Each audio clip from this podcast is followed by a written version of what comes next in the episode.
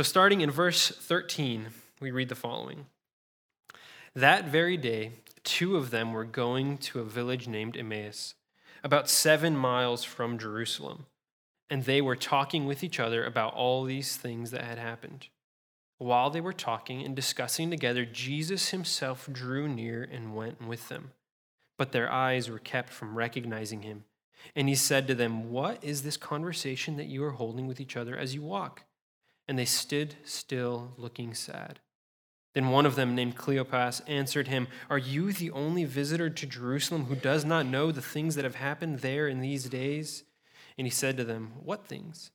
And they said to him, Concerning Jesus of Nazareth, a man who was a prophet, mighty in deed and word before God and all the people, and how our chief priests and rulers delivered him up to be condemned to death and crucified him. But we had hoped that he was the one to redeem Israel. Yes, and besides all this, it is now the third day since these things happened. Moreover, some of our women, some women of our company, amazed us. They were at the tomb early in the morning, and when they did not find his body, they came back saying that they had seen a vision of angels who had said that he was alive. Some of those who were with us went to the tomb and found it just as the women had said, but him they did not see. And he said to them, O foolish ones, and slow of heart to believe all that the prophets have spoken, was it not necessary that Christ should suffer these things and enter into his glory? And beginning with Moses and all the prophets, he interpreted to them all, in all the scriptures the things concerning himself. So they drew near to the village to which they were going. He acted as if he were going farther, but they urged him strongly, saying, Stay with us for it is toward evening, and the day is now far spent. So he went in to stay with them. When he was at table with them, he took the bread and blessed it and broke it and gave it to them. And their eyes were opened, and they recognized him, and he vanished from their sight. They said to each other, Did not our hearts burn within us while he talked to us on the road, while he opened to us the scriptures? And they rose that same hour and returned to Jerusalem. And they found the eleven and those who were with them gathered together, saying, The Lord has risen indeed and has appeared to Simon. Then they told what had happened on the road and how he was known to them in the breaking of the bread. This is the word of the Lord. Let's pray, church. Lord, we thank you. We thank you that we have another Sunday evening like this, another opportunity that as a church we get to gather to sing your praises, to be in your word, Lord. So we pray that tonight as we as we get close to finishing up Luke. As we look at this singular story, that you would speak to us. That your spirit would be working among us, Lord, and that just as you on this road revealed your word and your truth to these followers, so might your spirit be revealing truth in your word to us tonight, Lord. Be with us tonight. In Jesus' name we pray. Amen. Keiki, you are dismissed. Uh, if, if, there are any that are still here, your teacher should be waiting in the back for you. You can go back to your class.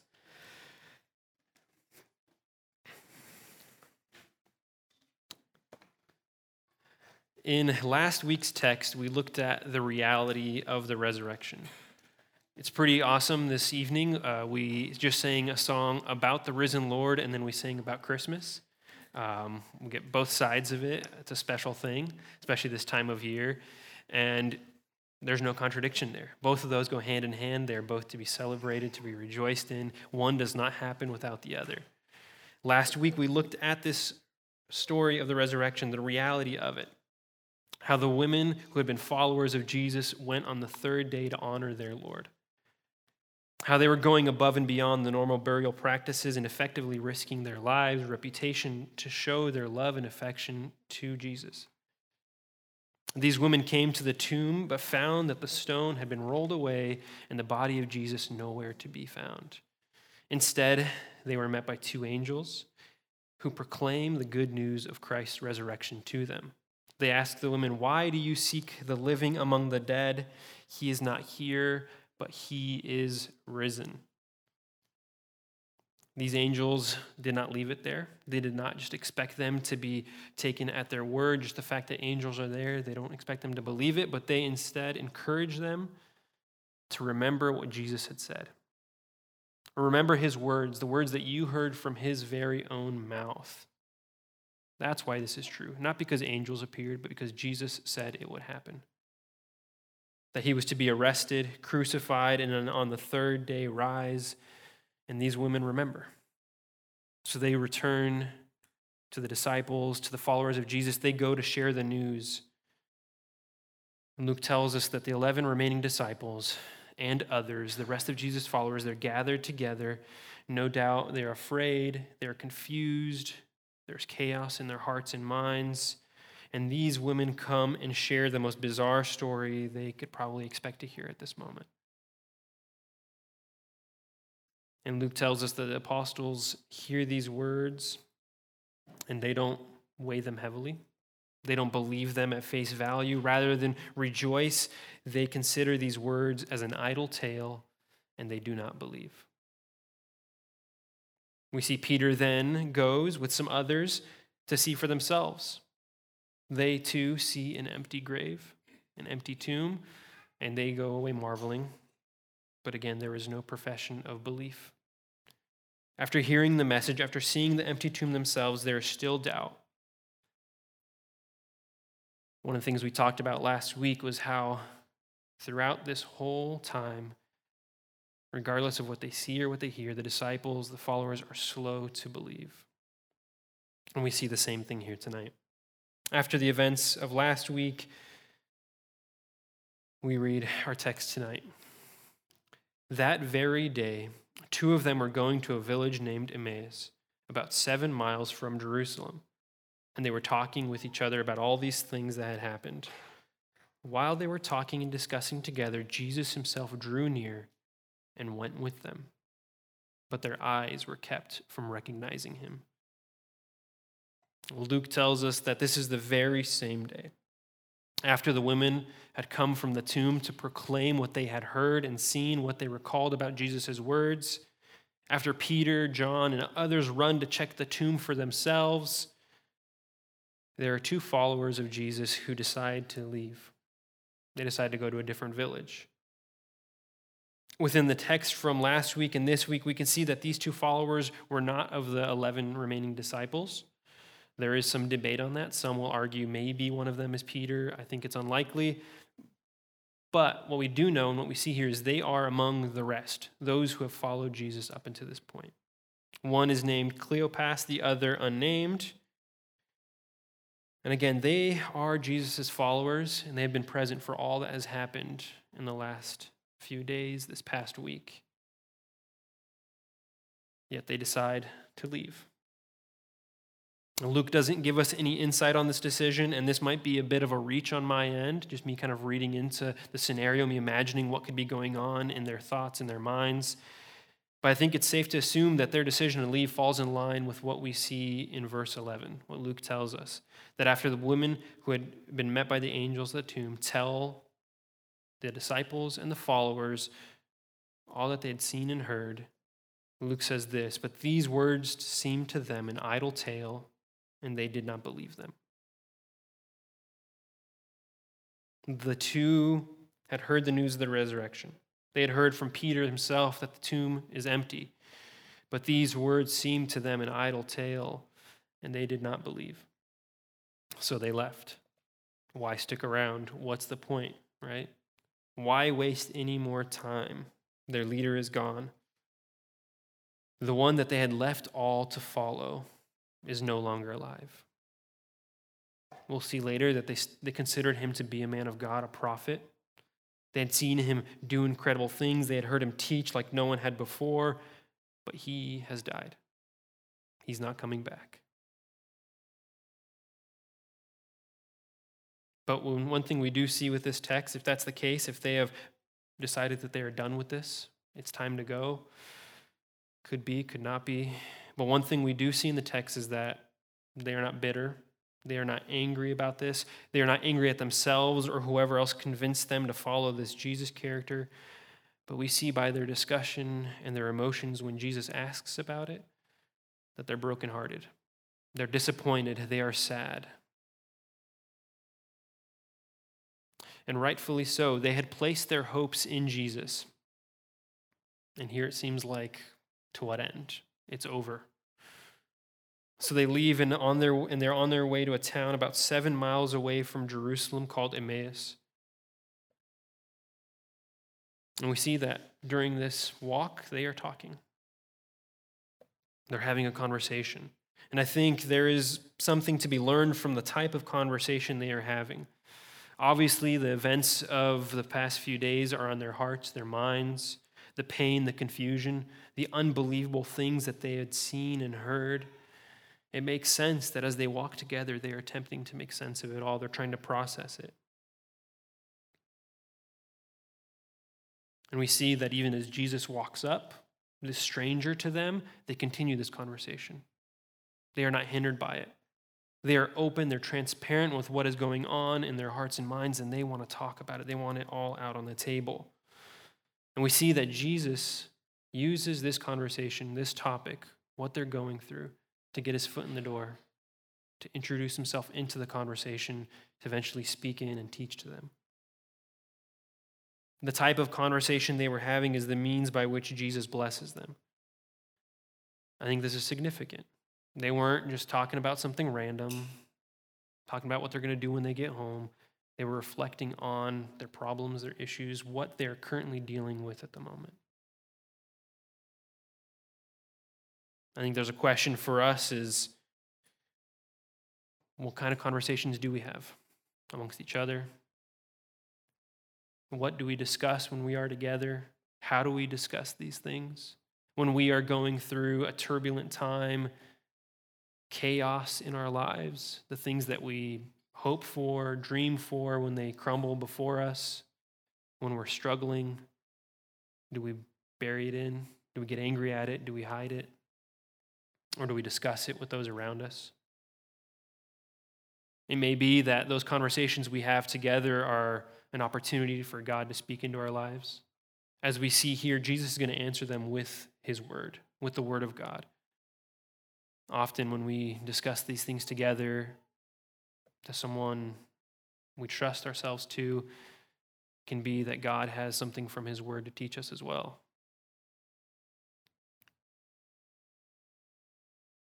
And so we see that they're walking, they're talking, and Jesus approaches and begins to walk alongside them. On a number of occasions, we see that Jesus is not recognized when he appears after his resurrection. John notably mentions this multiple times when Jesus appears to Mary Magdalene, and then when he appears again to Peter, John, and the other disciples that had, had returned fishing. And so we see the same thing is going on here. They don't recognize him. But it's not as though as they fail to recognize him because his appearance is somehow altered. That the resurrected Lord somehow now looks different, his hair is different, facial features, something has changed, he's wearing a disguise. No. Luke says that they were kept from recognizing him, that there is something supernatural here. A veil is before their eyes so they may not see who they are speaking to. I think there's an obvious question here is why? Why would this be the case? Why would Jesus not want to be recognized in this moment? If you want to convince someone of something, aren't cold, hard facts, empirical evidence, aren't they the things to use? Aren't they the best way to do it? Right? There's a cliche phrase that's a cliche phrase for a reason. We've all heard it seeing is believing. If he wanted to convince them of the resurrection, couldn't he have just shown them? They could have seen and believed. It's hard to argue against a claim when there is physical evidence right before your eyes.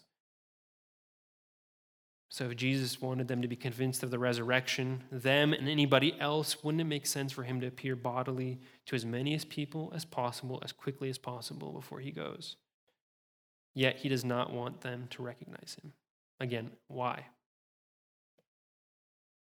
A common theme here in the last chapter of Luke's gospel is a call to remember God's word, to remember what Jesus had said, or to look at what God has already presented in his words for his people in the scripture. The angels tell the women at the tomb to believe not because they see the angels, not because they see an empty tomb, but because this is what Jesus said would happen. Ground your faith in the words of Christ, not in what you see. Here in our text, we'll see how Jesus does this again as he opens up the whole Old Testament to these two disciples, these followers, and he shows them that God has always planned this. God was promising this from the beginning. And then next week, we'll continue to see this same theme. In verse 44, Jesus tells them, These are my words that I spoke to you while I was still with you. Again, he's saying, Remember these things that I said. And then he continues, that everything written about me in the law of Moses and the prophets and the Psalms must be fulfilled. That is the whole Old Testament covered right there. Then he opened their minds to understand the scriptures. Over and over again, Jesus, the angels, they are pointing his followers to be reminded of what God has already said in his word. To trust God's word and not simply the things they see or experience. Jesus is not seeking to convince them by signs and wonders. They've seen plenty of these already as is. And we saw that with Judas, no amount of miracles, nothing he witnessed firsthand was enough to save his soul. But Jesus wants true and authentic faith that is grounded in the Word of God. This is what we see with Thomas in John chapter 20 when, when Thomas is doubting. The disciples have told him that they had seen the risen Lord, and he says, I won't see it till I believe it. I want to touch him. I want to feel him. I want to see it. And Jesus appears to Thomas, and Thomas responds, saying, My Lord, my God. It's a proclamation of faith, belief. He knows who Jesus is at this moment, his Lord and God. But Jesus rebukes him, saying, have you believed because you have seen me? Blessed are those who have not seen and yet have believed. Jesus wants true and authentic faith that is grounded not simply in seeing, but is grounded in the Word of God, in the promises of God. And this has always been the case. God can often use signs and wonders to substantiate a messenger. We see this all over the, the New Testament, all over the prophets. But the call is always to believe God and what he says in his word. How often are we seeking physical proof? Praying that God would manifest himself in some way show himself in a miracle, show himself in something that we can experience so that we could trust him and believe in him.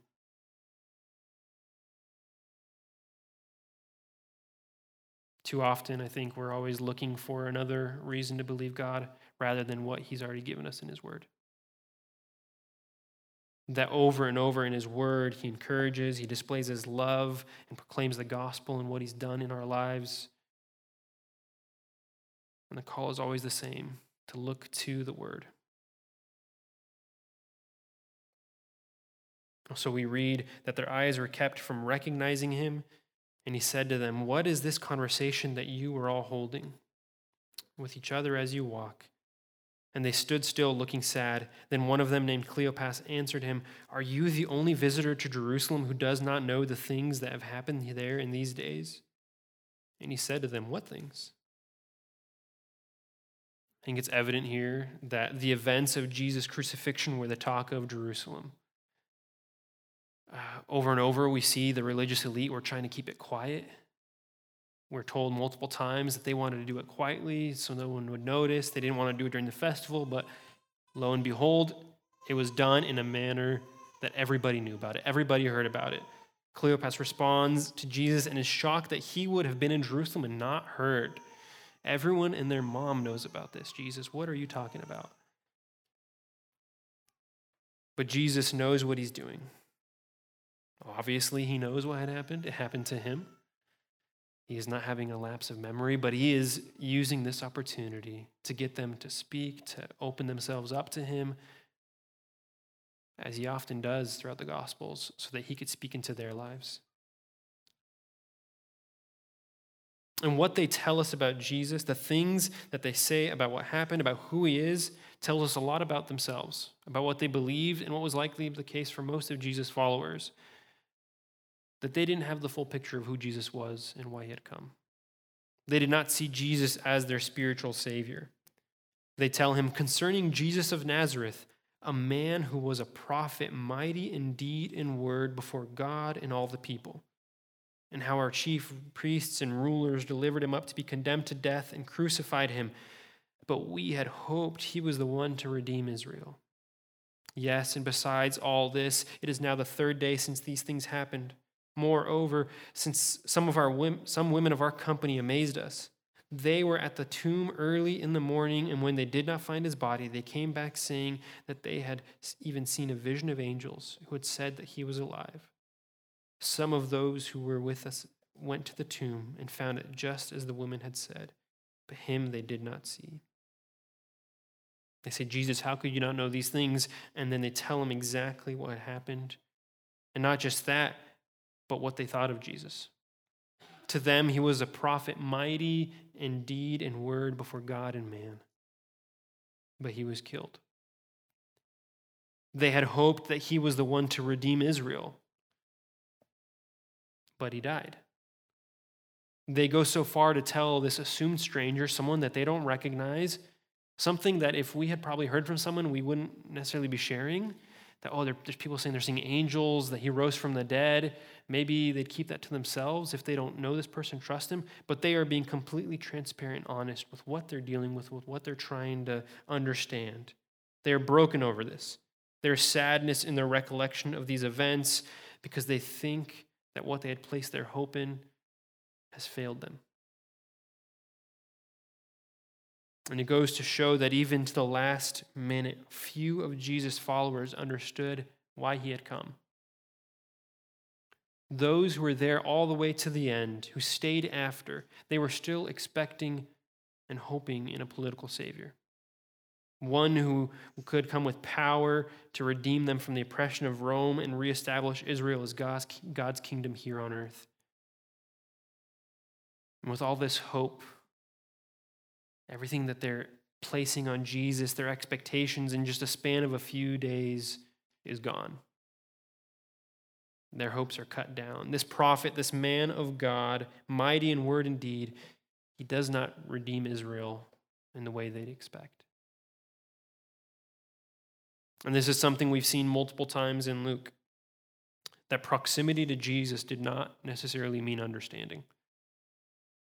Many were close to Jesus, yet few knew him for who he actually was and why he had come. Again, this is a reminder for us that just because we attend church, just because we've been around the church or Christianity our whole lives, does not mean that we do not run the risk of failing to see God for who he is or to know him. And so we see that their view and understanding of Jesus is not quite right. And Jesus explains why, shows them why the view is not quite right. He responds, saying, O foolish ones, slow of heart to believe all that the prophets have spoken. Was it not necessary that Christ should suffer these things and enter into his glory?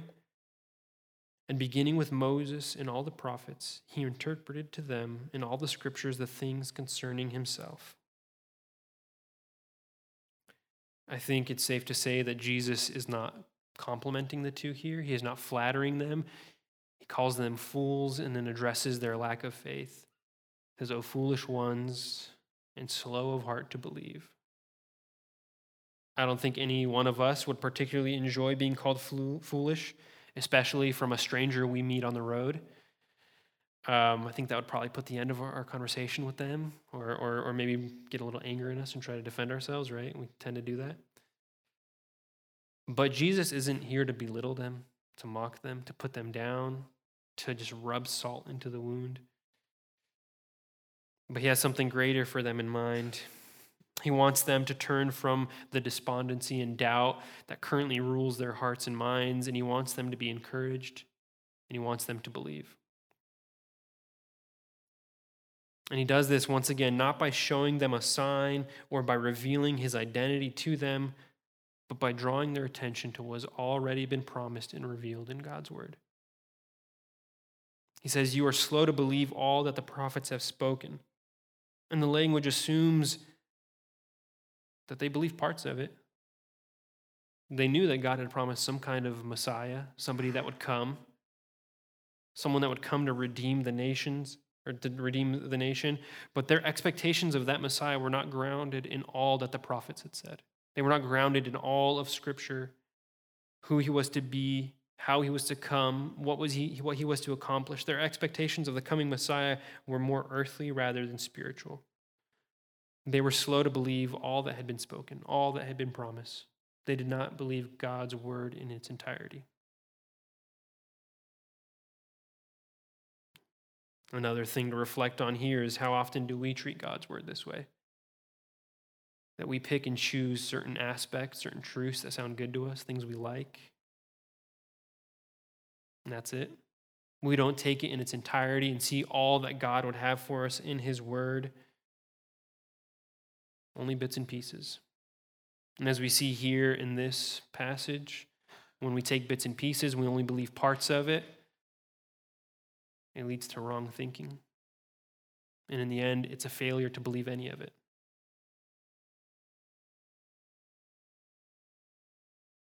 And so we see that Jesus then begins to work through all of the scriptures to show them that this has always been God's plan.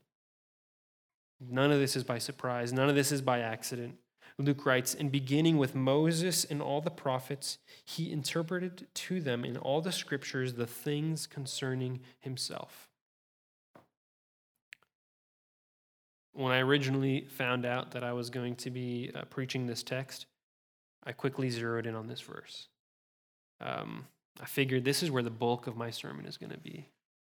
That I could spend the majority of the sermon thinking, doing what Jesus does here, opening up the Old Testament and seeking to interpret all that the scriptures say, things concerning Jesus. But while studying, I quickly realized I'm not sure that's a task for a 40 minute sermon or so. Uh, I looked at many resources trying to think of the best way to tackle this. There is book after book after book dedicated to this topic. There are full on seminary courses that will lead you book by book through the Bible, addressing this, showing us how Jesus is all over the, the Old Testament. In fact, about a month ago, we had a seminar here at church uh, at the end of October on a Saturday. Dr. Chris Bruno came over from Oahu, and we did that very thing. We spent six hours here that day in God's Word, and all we looked at was Ruth. There is so much to glean from this reality about what the Old Testament says about Jesus, how it points to him. The obvious things, the shadows, the pictures, the symbols. And we could do something similar now if time permitted. We could spend so much time just going a run through the Old Testament. Where do we see Jesus? What points to him? But I think that would be this sermon and then every sermon for the next year, if not more, right? Maybe in the future we could do some kind of Sunday school class on this, you know, seminars, things like that. I think would be uh, helpful for all of us. But my intention tonight, what I want to do is highlight two things, less about just certain details that we could look at the Old Testament and show, and more of just see what the way that Jesus teaches here, how he does this, what it tells us. And the first thing is that Jesus gives us a tool. In this text, Jesus gives us a tool to understand the Old Testament. And the second, the way he teaches this, the way he presents this, is he shows us the sufficiency of Scripture, the importance of the Word of God, that it is in itself enough. The first point, again, that Jesus gives us a tool to help us understand the Old Testament. There are the obvious prophetic texts uh, that we can all run to, the ones we know in Genesis about Jesus being the one who's going to crush the head of the serpent. We know Isaiah describing the suffering servant in 53. But when Jesus interprets to them all the things in Scripture concerning himself, I think what's important for us to recognize is that in all the scriptures there are things concerning Jesus. It is not confined to specific a few specific prophetic passages, but in all the Old Testament there are things concerning him. Every single book. And if we are reading the Old Testament without this lens,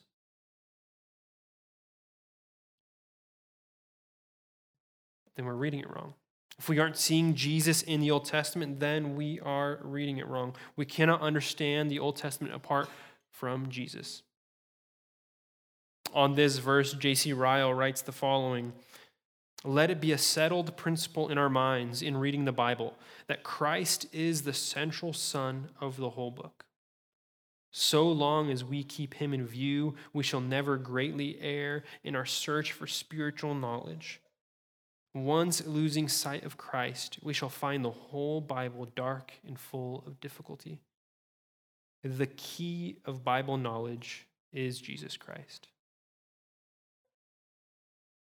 Right? Apart from the person and work of Christ, apart from the gospel, the whole Bible is dark and full of difficulty. It is hard to understand. And this is how we are to read our Bibles. This is how we are to read our Old Testament with the key that is Jesus Christ, allowing Him to illuminate it, to give us understanding. This is exactly how the author of Hebrews frames the book. Everything he writes, um, everything he writes, the things in the Old Testament, that they're things that point to Christ. That Jesus is greater than any prophet, any priest, any leader, any spiritual being.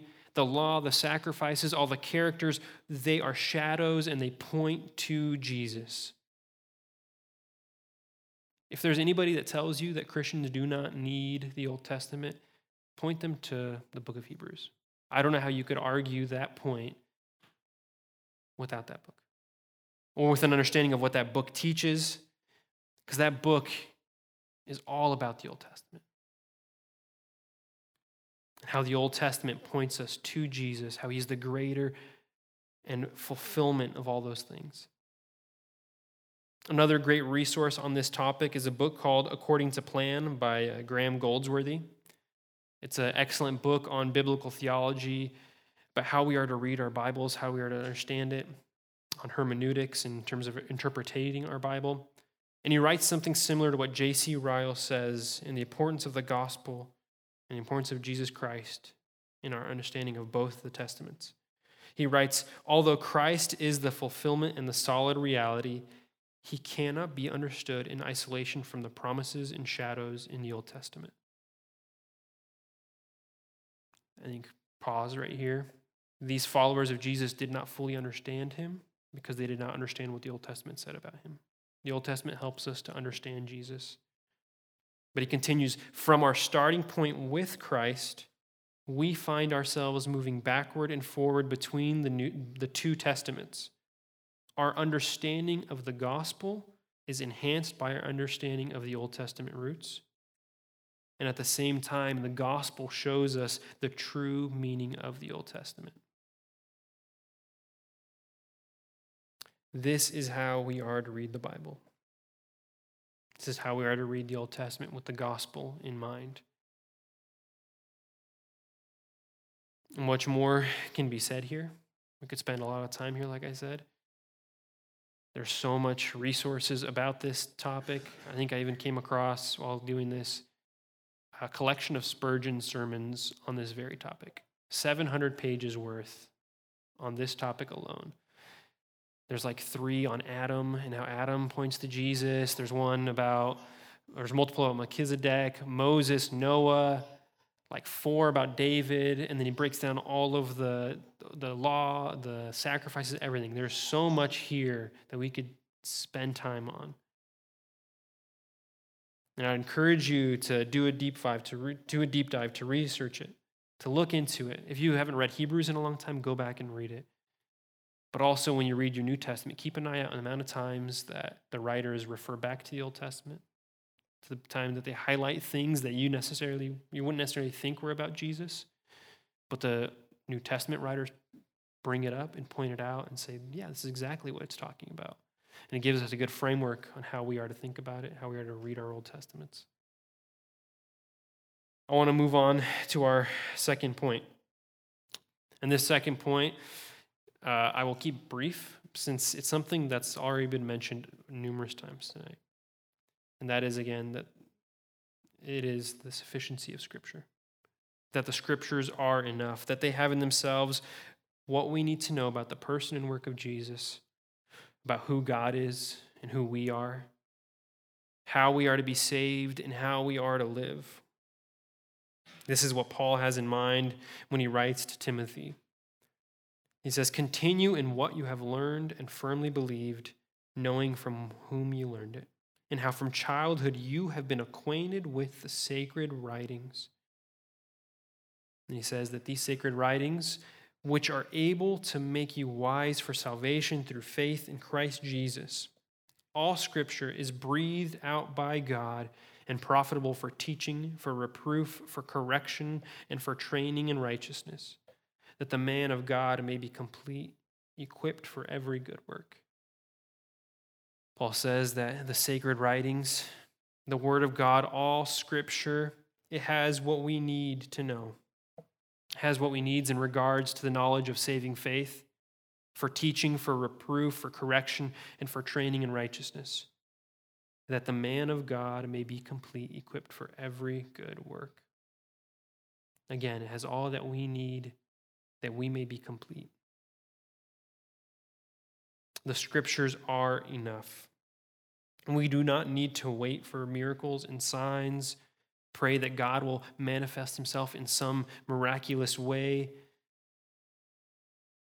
But in this text, we see that we do not necessarily need to see to believe. We need to go to God's word because He has given us all that we need in it.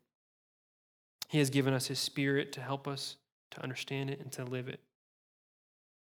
Jesus could have done so many signs and wonders to display His resurrected self to His followers and to the world.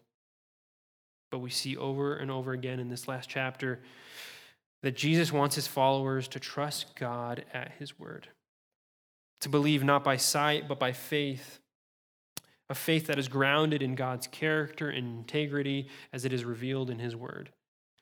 Because His Word does not fail, it is trustworthy and true, it is dependable. The same is true for us this evening. Our faith is not to be based on spectacle, it is not to hang on the thread of signs and wonders, experience, but it is to be grounded in what God has revealed in His Word, and His Word is sufficient. If you think about the, the last bit of uh, the chapter here about what we see in John, that Jesus spends some time revealing himself to others, teaching, giving them the message to push forward. But then he ascends. And so, if the physical proof, the eyewitness of just seeing Jesus was to be enough to convince them of the resurrection, that would only last for a few generations. If we were to depend on signs, wonders, seeing something with our eyes, very quickly that just becomes an idle tale. And a few generations down the line, people do not believe. But over and over again, it is, there's a call. Yes, there's an empty tomb. Yes, there are eyewitness accounts, but all of it is grounded in the truth and reality of what God has already given in His Word. And that is what we believe in.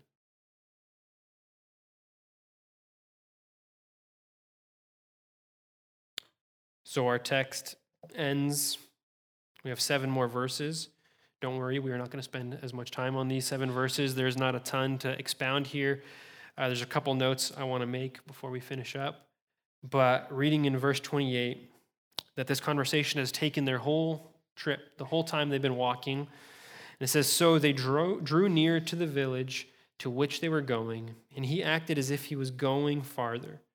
But they urged him strongly, saying, Stay with us for it is toward evening, and the day is now far spent. So he went in to stay with them. When he was at the table with them, he took the bread and blessed it and broke it and gave it to them. And their eyes were opened and they recognized him, and he vanished from their sight. They said to each other, Did not our heart did not our hearts burn within us while he talked to us on the road, while he opened to us the scriptures? And they rose that same hour and returned to Jerusalem. And they found the eleven and those who were with them gathered together, saying, The Lord has risen indeed and has appeared to Simon. Then they told what had happened on the road and how he was known to them in the breaking of the bread. They are at the end of their journey. They are near to this village, and it looks like the day has been spent.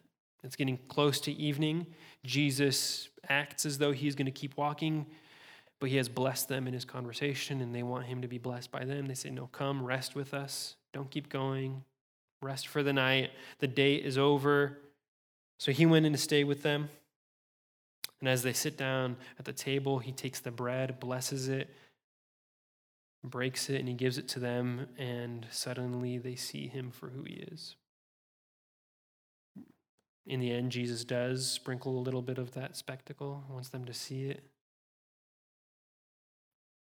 But then he goes, and we see that even though the day is over, even though they've spent all day walking these seven miles of probably not well paved roads, dirty, tired, it's evening, Luke says that very hour they return. They go straight back. And why? It says, when they saw him for who he was, they say to each other, Did not our hearts burn within us while he talked to us on the road, while he opened to us the scriptures? Again, an emphasis on the importance of the word of God being presented to them. It is not simply that they see him for who he is, but it's what he taught them and what he showed them in his word. As I was considering this passage, as I was praying about it, often my prayer was, May God help us preach like this. For myself, for Leo, for Raymond, for whoever is in this pulpit, regardless of who the man is, may the preaching be in a manner that presents the word of God, the scriptures, in such a way that the hearers' hearts burn in love and affection for their God, they would respond in worship. Likewise, prayer for myself and for all of us whenever we're sitting in church, whenever we're reading our Bibles, whenever we are thinking about the Word of God, would He do this kind of work in each of us? That the revelation of His Word to us would stir up in our hearts this type of emotion. And we see that this leads to belief. This leads to faith. They go back to Jerusalem.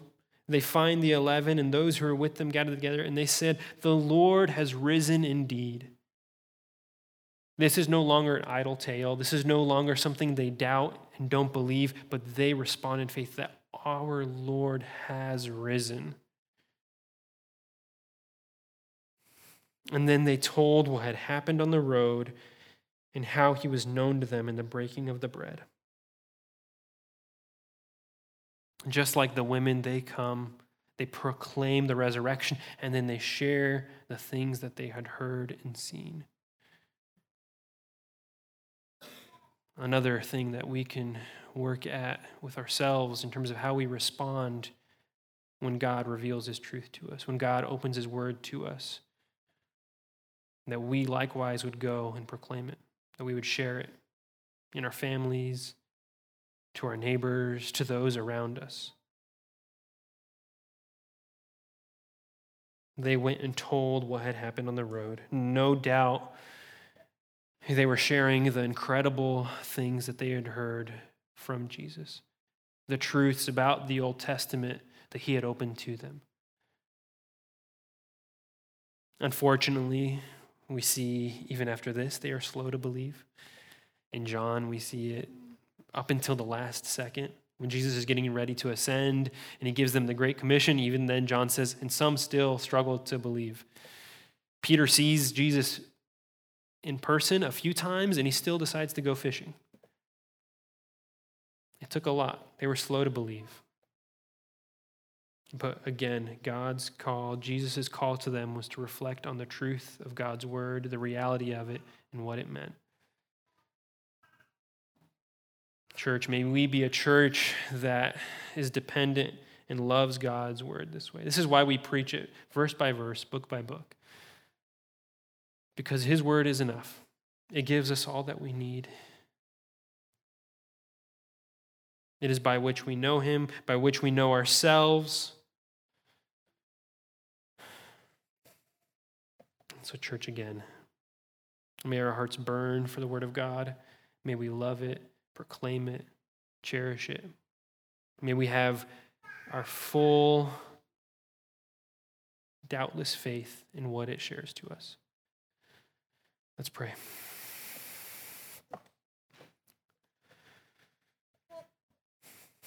Lord, we thank you.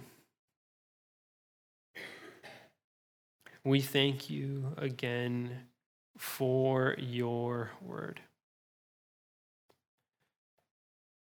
Lord, that we were not left with a simple tale. We are not left with a myth. We are not left to trust just eyewitness accounts, Lord. Even, those, even though those things support the message, even though that they point to the, the, the dependability and the truth of the message, Lord, we thank you that you have preserved your word for us that we, 2,000 years later, are not looking for signs and wonders. But we have your word preserved. We have it in our hands. We have it more accessible than any other people ever. Lord, help us to cherish it. Help us to love it, to seek it, to, to spend our days in your word seeking to know you more, that we would know you rightfully and truthfully, Lord. We pray that we as a church would be a people that is marked by a love and a passion for your word and what it teaches us, what it tells us about ourselves, what it tells us about you. In all of this, Lord, we thank you that, that Jesus was not just a prophet. He was not just uh, a good teacher, but he was the one who came to redeem not a political nation, but all those dead in sin who would put their faith and trust in him. That this is why you came. And Lord, if we do not see that in your word, then we don't understand any of it. And so, Lord, we pray that as we consider the gospel, as we see who we are, as we see what you've done for us, Lord, that that would stir in us an affection, that we would worship rightfully, that we'd read your word rightfully, and we'd proclaim it rightfully, Lord. We thank you and we love you. In Jesus' name we pray. Amen.